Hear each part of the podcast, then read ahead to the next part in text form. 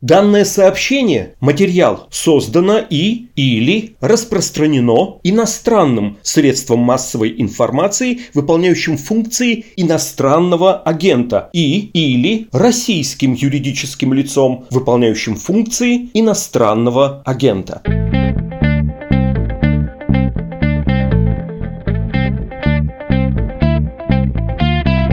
Здравствуйте, это подкаст «Медузы». Он называется «Что случилось?», посвящен новостям, которые долго остаются важными. Меня зовут Владислав Горин, мой собеседник Витовт Капыток, руководитель проектного направления «Данные для исследований» Центра управленческих решений. Здравствуйте. Здравствуйте. Говорить мы с вами будем сегодня про зарплаты чиновников, и, надо сказать, не так уж часто у нас случается настолько простой, вызывающий дистиллированную зависть предмет для беседы. Про зависть, наверное, тоже поговорим отдельно. Есть данные опросов, хотя не все из них кажутся мне корректными. Возможно, вы приведете лучшие данные, чем те, что есть у меня. Ну а пока я хотел бы рассказать про повод. На днях э, депутаты Красноярского горсовета поддержали законопроект о повышении зарплаты мэру города Сергею Еремину сразу на 20%. И в ходе обсуждения были те, кто против, большинство оказались за. Ему подняли на 300 тысяч рублей с 250 тысяч. И те, кто были за, депутаты, они сказали, что 250 тысяч рублей, четверть миллиона рублей в месяц для руководителя миллионного города – это смешно. И тут началось. Мемы, цитирование с таким, понятно, возмущением. Вот вам смешно, а вы в курсе, какие зарплаты у людей в стране, ну и так далее. Давайте я вас так спрошу. А смешно? Что у нас с зарплатами чиновников, э, государственных и муниципальных служащих в стране? Они ведь, э, если не говорить про глав больших городов, не так уж сильно отличаются от медианных показателей по стране. Да, смотрите, на самом деле, если говорить о руководящих должностях и взять вот не случай мэра, а случай там федеральных служащих, то у них гораздо меньше зарплата средняя, чем вот озвученная вами, в том числе 250-300 тысяч рублей. Это скорее уровень там заместителя федерального министра, то есть одна из самых высоких должностей вообще в министерстве, а так в среднем даже вот если взять руководящую должность, зарплата там в 2-3 раза ниже, чем вот этот уровень. Продолжайте. Очень интересно про конкретные цифры, потому что я думаю, что у многих есть представление, что чиновники или слишком много, или наоборот чрезвычайно мало зарабатывают, хотя тут и то, и то имеет право на существование, да, обе точки зрения, поскольку есть еще разрыв между нижним звеном и руководящим. Да, ну смотрите, у нас 250 тысяч рублей примерно, если смотреть там по декларациям федеральных служащих, это зарплата директора департамента федерального министерства, которых там в каждом министерстве 7-10 человек, отвечающих за разные направления. Собственно, это вот этот уровень. Если спускаться на должности ниже, например, заместителя директора департамента или начальника отдела, то зарплата уже там 120-140 тысяч рублей в среднем по министерствам. И на самом деле, если, допустим, мы возьмем Москву, где расположен расположены все основные федеральные министерства, и возьмем среднюю зарплату по данным Росстата руководителя Москвы, а это на самом деле там руководители в том числе маленьких компаний, не только крупных корпораций, то зарплата руководителя Москвы средняя выше, там, чем зарплата у начальников отдела, референтов, заместителей начальника отдела в федеральном министерстве.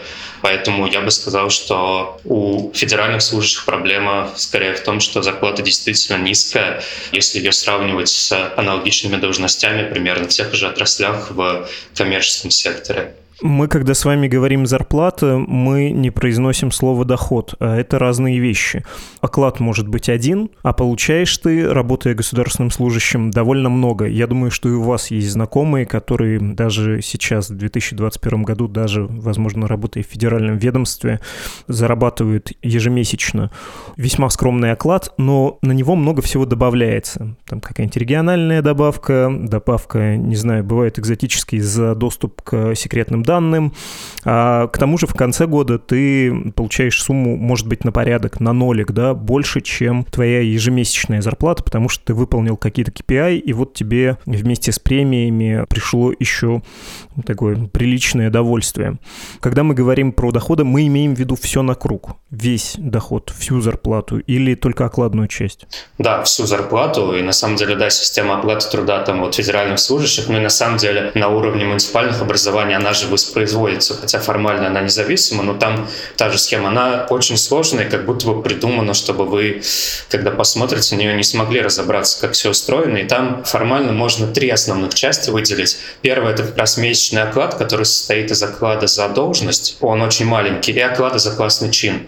Есть еще такая штука у чиновников, как классный чин. Она косвенно привязана к должности, но на самом деле это отдельная такая градация у чиновников. И, собственно, вот эта вот часть, именно оклада фиксирована, это всего там 8-10% в месяц от э, общего размера оплаты труда. Есть еще всякие надбавки, за выслугу лет, за особые условия труда, за работу с гостайной, ежемесячное денежное поощрение.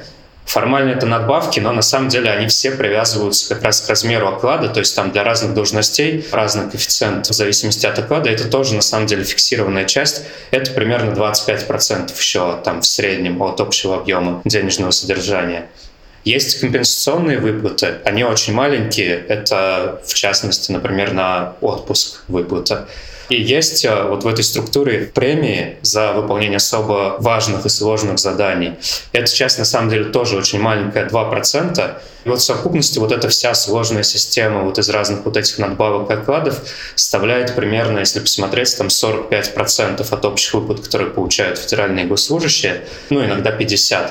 А остальная часть это так называемые иные выплаты, материальное стимулирование. Это такой, на самом деле, особо ничем не регулируемый денежный мешок, который раз в полгода Минфин как бы распределяет между министерствами, и дальше вот эта сумма поступает материальное стимулирование, и дальше, по идее, ее внутри министерства можно распределять, там, в том числе, например, по результатам деятельности.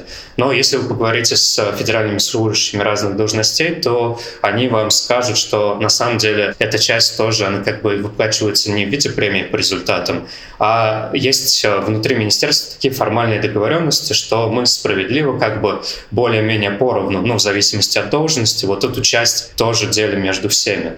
Поэтому, когда, если это все собрать, то вот мы и получим общую сумму там денег за год, которую получает чиновник. И довольно сложно из официальной статистики откуда-то эту цифру вытащить. Поэтому, когда мы свои исследования проводили, мы использовали данные декларации, антикоррупционных деклараций, которые высшие должности и чиновники, занимающие там высшие должности, должны заполнять. Там они как раз отражают весь свой доход, получены как в рамках министерства, так еще у них есть небольшое количество там деятельности, которую они могут осуществлять, из-за нее тоже получать доход. Но, как правило, у чиновника там основная все равно подавляющая часть его доходов — это вот э, доход на федеральной службе. И, собственно, вот те цифры, которые я озвучивал, это как раз цифры по данным декларации, которые мы собрали с сайтов министерств, разобрали их по должностям и примерно оценили среднемесячную сумму, вот, которую на той или иной должности чиновник получает.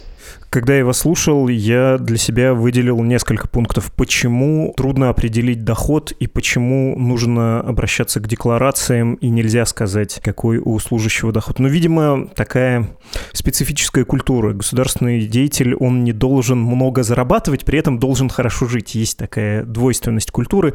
Вроде как неприлично, если будет высокая зарплата, могут возникнуть претензии, а чего это она у тебя высокая. С другой стороны, как-то это компенсировать нужно, лучше централизовать реализовано лучше законным способом, это так и происходит.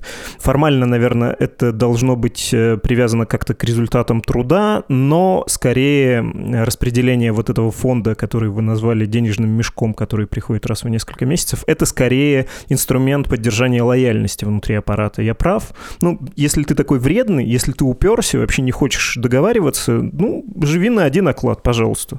Да-да-да, абсолютно правильно. Это как раз способ довести вот, ну, как бы оплату хотя бы до какого-то приемлемого уровня, сопоставимого с рынком, то, что получают на рынке. На самом деле, в смысле привязки к результатам, как раз если и действуют, то действуют как бы наказание за какие-то там совершенные действия. Вас могут, да, лишить вот этой части, но это тоже происходит очень редко. Это надо очень постараться, чтобы вас лишили этой части. Но вот скорее, если какое-то депримирование скорее по результатам и происходит, то вот оно происходит за счет этой части.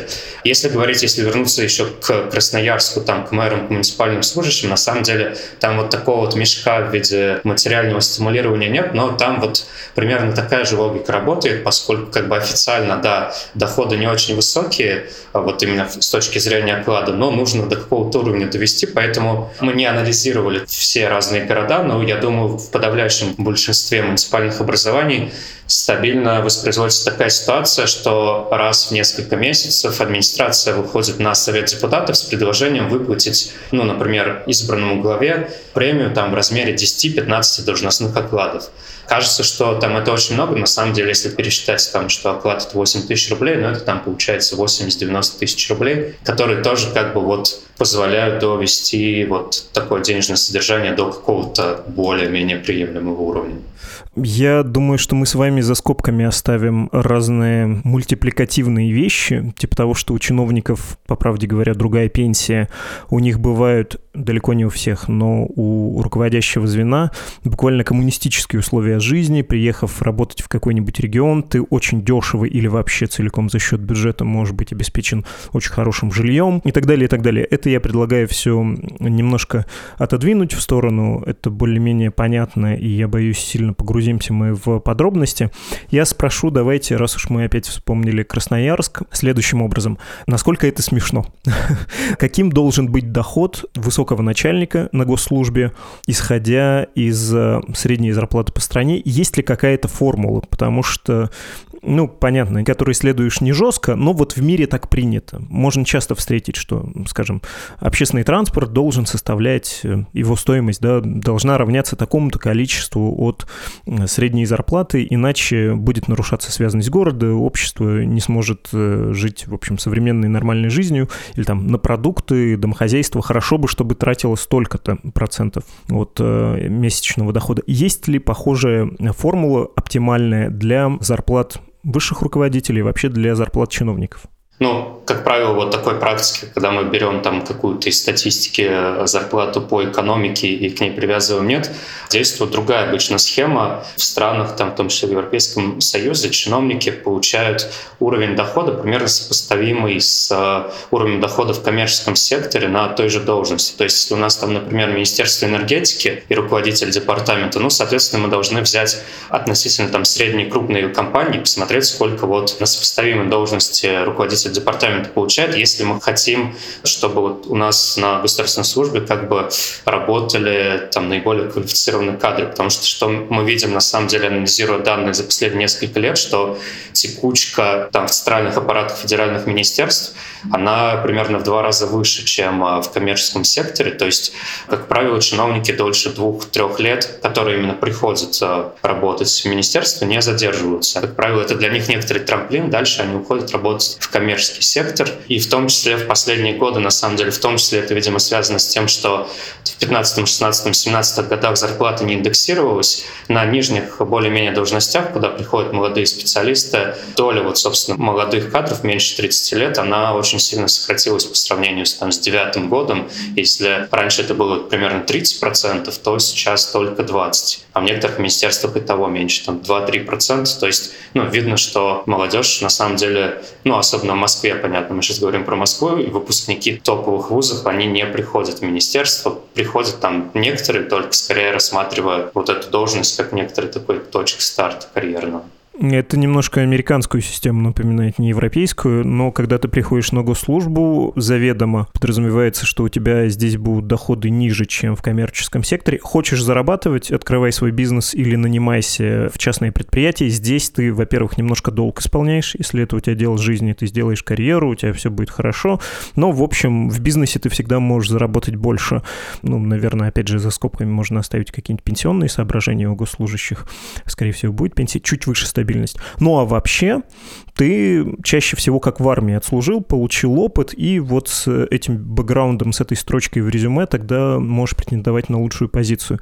У нас как-то к этой системе, да, склоняется неформально все происходящее.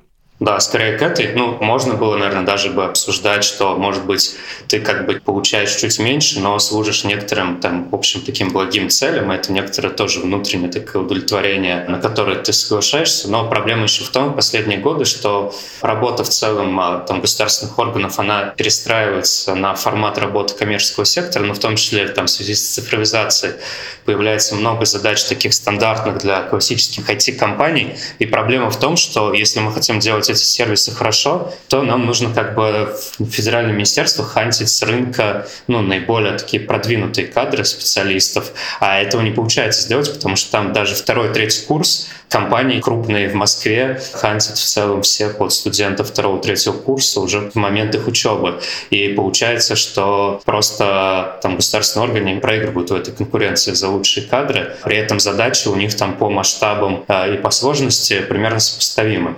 Как это решается? На самом деле есть как бы способ это решать. Есть так называемые подведомственные организации «подснежники», которые создаются в формате подведомства Министерства организации, но они как бы не регулируются вот этими вот правилами, которые установлены в части там, установления зарплаты для федеральных органов, и там а, зарплата в 2-3 раза выше, чем в самом ФАИВе. Это тоже странная ситуация, поскольку формально заказчиком является ФАИВ, а исполнители, а вот они работают в подведе и получают более высокую зарплату. Это вот такой способ довольно странный, я бы сказал, но вот тоже выхода из этой ситуации. На самом деле, к сожалению, из-за того, что, опять же, это не от какой-то официальный орган, мы статистики особо не можем нигде найти. То есть мы пробовали собрать именно статистику, в том числе по зарплатам в этом секторе, но, к сожалению, ее сложно где-то увидеть.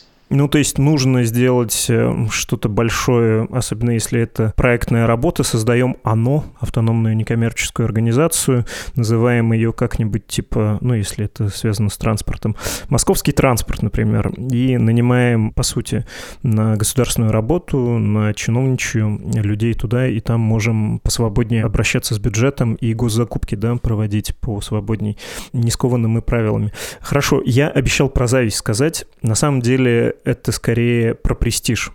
Под две трети россиян считают, что работа чиновника престижна. Был опрос э, сравнительно недавно общественного мнения. Есть опросы всяких несоциологических служб, э, сайтов сервисов э, про отношение к зарплате чиновников и там какие-то бешеные цифры россиян, которые считают, что много платят чиновникам. Но я не рискну приводить эти цифры. Это несерьезные источники знаний об общественных настроениях. Может быть, вы видели какие-то приличные опросы? И то, что вы сказали, насколько расходится представление о чиновниках с практикой. Ну, то есть, если молодые люди не хотят идти работать и начинать там карьеру, это тоже серьезный показатель. Можно думать, что чиновники зажрались, но самому не хотеть идти туда работать.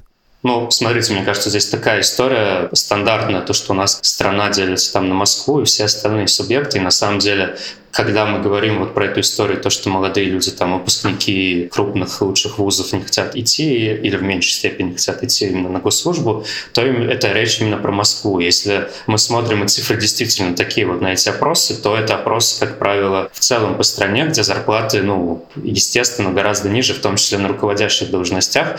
Поэтому в целом понятна оптика взгляда на эту проблему. Но дело в том, что вот как бы у нас все федеральные министерства сконцентрированы в Москве, и если мы хотим сравнивать зарплаты, то справедливо сравнивать их с коммерческим сектором в Москве. И в этом смысле, ну вот, как я уже сказал, когда мы проводим такое сопоставление, оказывается, что даже у руководящего звена зарплаты не такие высокие, если их сравнить э, с коммерцией. Угу. Хотя, ну, наверное, в любом большом городе начинающий чиновник или муниципальный служащий вот закончил вуз, получил диплом, устроился на работу, не сможет снять себе жилье и обеспечивать себя, ну, даже просто продуктами, там, какой-то не самой сложной одеждой, ездить на общественном транспорте на работу, слишком небольшие суммы для начала карьеры, и не очень понятно, когда ты сможешь зарабатывать, да растешь ли ты до какой-то должности. Точка входа не только в Москве, я думаю, проблема является. Я хотел бы с вами поговорить про сомнительные вещи, про неофициальные практики, неофициальные доходы. У нас, кстати, был у моих коллег в подкасте «Перцев газа» целый выпуск. Он назывался «В России очень много воруют. Как изменилась коррупция при Путине и как от нее избавиться уже сейчас». Там речь шла про особый такой полудворянский статус высшей элиты. Мы с вами больше говорим про массовое чиновничество, и я сказал, что это скользкая тема не потому, что боюсь там какой-то цензуры, а потому что это трудно исследовать. Это как, когда видишь э, ученого, который говорит, я исследователь сицилийской мафии, ну, сразу думаешь, ну, а как ты ее исследовал? Вот как ты это изучал? С кем ты поговорил? Вот тебе буквально там какое-то приличное количество респондентов что-то рассказало? Ну, не рассказывай. Вот то же самое про коррупцию. Крайне закрытое исследовательское поле. Давайте попробуем что-то понять оттуда, что-то описать, может быть, э, в общих контурах. В Советском Союзе, как известно, была система неофициальных зарплат чиновничества, номенклатуры. В конвертах давали плюсом к зарплате. Тоже был такой компенсаторный механизм. Не воровство, а неофициальная централизованная система.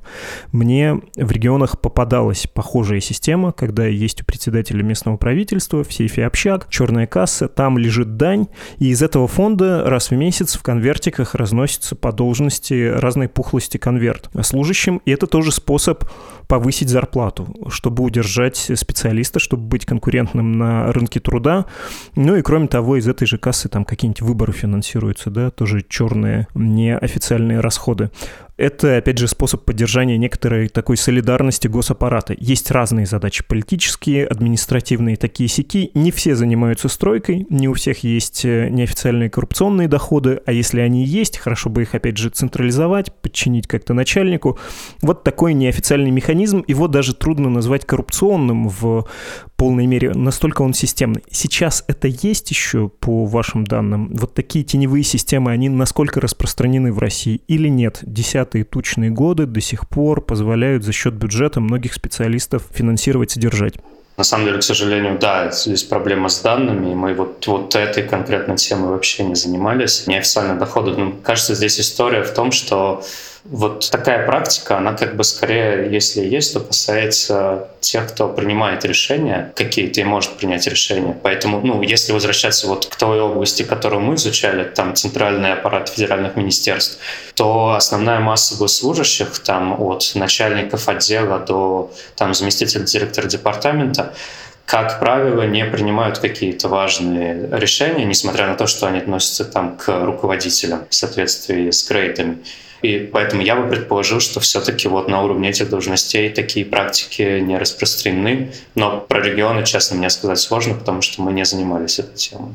Еще специфика от региона к региону. Нельзя сказать про то, чтобы это было видимо, заметно и по всей стране. Это тоже, в общем, ответ. Если вы этого не фиксируете, то, а, может быть, это ниже радаров не такой большой слон в комнате, как может иногда показаться, услышав какой-то частный рассказ. Ну да, на самом деле, мне кажется, если мы хотим там как-то посмотреть, вот в том числе на реальные доходы региональных чиновников поставить, то вот тоже было бы интересно то, что мы делали с федеральными, посмотреть на декларации, потому что, опять же, статистики нет, а в декларациях понятно, что кто-то, и такие случаи всплывают, когда кто-то не декларирует весь свой доход, но в целом, мне кажется, это тоже довольно интересно, даже вот на эту задекларированную часть посмотреть в разбивке по региону, ну и должностям, и просто сопоставить вот эту историю. Плюс, на самом деле, если опускаться на муниципальный уровень и уровень вот историю про Красноярск, то на федеральном уровне нет никаких правил, которые бы прям жестко закрепляли, как муниципальные служащие должны получать какой доход потому что, как правило, это в первую очередь регулируется региональным законодательством и актами, принятыми на муниципальном уровне. И вот было бы, конечно, очень интересно посмотреть э, даже из декларации вот эту вот разбивку и вариацию доходов по стране. Но это сделать очень сложно, потому что вот даже с федеральными министерствами там эти декларации публикуются раз в год на сайтах разных форматах, то Excel, то там Word табличка, то вообще отсканированный PDF, поэтому собрать это довольно сложно. Но это такой, наверное, единственный источник информации, чтобы более-менее как-то объективно оценить доходы чиновников разного уровня. Ну и подчеркну, что когда мы говорим про доходы, которые видимы, мы все-таки имеем в виду среднее звено и низшее звено, высшее звено управленческого аппарата государственного и муниципального. Они живут в другом неофициальном мире, про который один сидящий нынче в тюрьме политик любил ролики снимать, его сторонники. Что-то они, кстати, стали уезжать из страны. Почему бы это? Давайте поговорим про ваши исследования, результаты которого вы недавно опубликовали опубликовали про гендерное неравенство на российской госслужбе. У вас один из выводов, что в большинстве министерств и ведомств есть стеклянный потолок, выше которого женщины не могут подняться. И это тоже, кстати, можно же пересчитать в рубли, да? Формально мужчины и женщины на госслужбе зарабатывают одинаково, но если предположить, что вот я иду на госслужбу, сейчас получаю 20 тысяч рублей, но точно уверен, что через 10 лет буду получать 100, среднее арифметическое можно вывести, а моя коллега-женщина, она не будет 100 получать, она не дорастет до этой должности, то есть в среднем за 10 лет у меня зарплата больше. Расскажите про разницу, во-первых, гендерную в доходах, во-вторых, про другие и результаты вашего исследования, что вам кажется принципиальным? Да, это очень интересно, потому что в целом, если посмотреть по статистике общей долю женщин в общем количестве чиновников, то Россия третье место в мире занимает, то есть примерно 70% чиновников — это женщины в России. Но дальше начинается история вот да, в первую очередь про вертикальную сегрегацию, что называется стеклянным потолком, когда женщины до определенного уровня дорастают, а дальше в основном преобладают мужчины. Ну, например, если вот эту историю рассматривать, то 70% это женщины в общем. Дальше, если посмотреть в федеральных министерствах главную группу должностей, то есть там директора департаментов, их заместители, заместители министров, то там женщин 50%, а если подняться еще на уровень выше, то там женщин всего 30%. Ну и вот в частности замминистров женщин всего лишь 15%. Собственно, это первая такая оптика. Есть еще, на самом деле, вторая история про горизонтальную сегрегацию, когда у нас есть так называемые стеклянные стены, когда женщины более представлены в одних отраслях, а другие отрасли как бы считаются мужскими, и в них женщины менее представлены. Мы, на самом деле, тоже самое наблюдаем части министерств, когда у нас есть Минцифры, Минтранс, Минприроды, которые как бы такие мужские министерства, и там женщин очень мало. А, например, когда мы берем Миноборнауки, там а, женщин уже 60%. Это вторая оптика. Теперь про дискриминацию. Если посмотреть на сам уровень зарплат в среднем разрыв, то это 14 тысяч рублей. Но это складывается как раз вот из э, стеклянных стен и стеклянного потолка, потому что если мы погрузимся в внутрь должностей, там возьмем только начальников отдела или только директоров департамента и посмотрим, сравним просто зарплаты мужчин и женщин, то мы увидим, что разницы практически никакой нет, то есть внутри должности вы получаете примерно одинаково.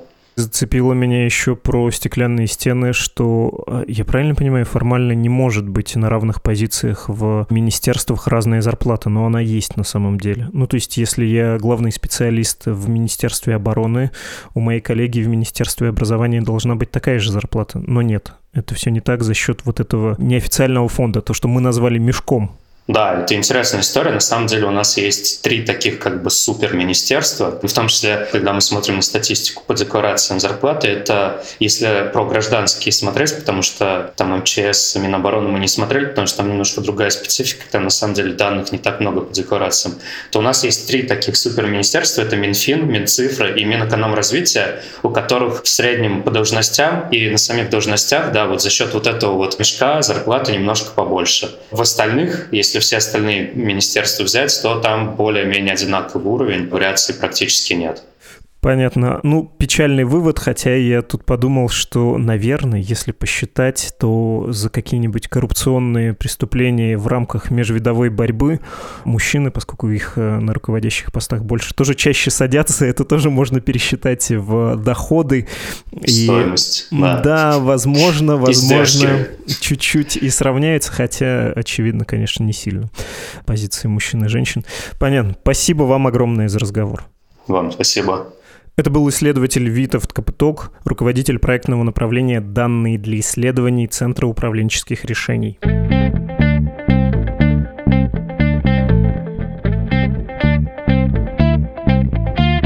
Это был подкаст «Что случилось?» о новостях, которые долго остаются важными. Последний новогодний выпуск нашего подкаста будет состоять из ваших вопросов, и зададим мы их тем, кому хотели бы, собственно, задать их вы.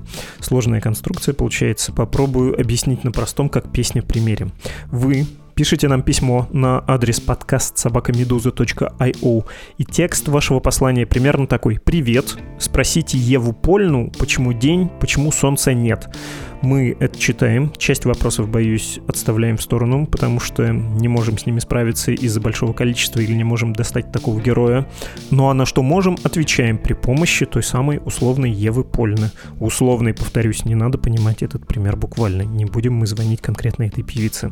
Ну а в итоге у нас собирается итоговый новогодний эпизод с вашими вопросами, то есть с вашим участием. Страничка support.meduza.io таит секрет, как поддержать Медузу деньгами, а заодно получить доступ к публикациям выходящего для жертвователей Медузы эксклюзивно издания Кит. У микрофона был Владислав Горин, редактор подкаста Лора Суслова, автор музыки Виктор Давыдов. До скорого! thank you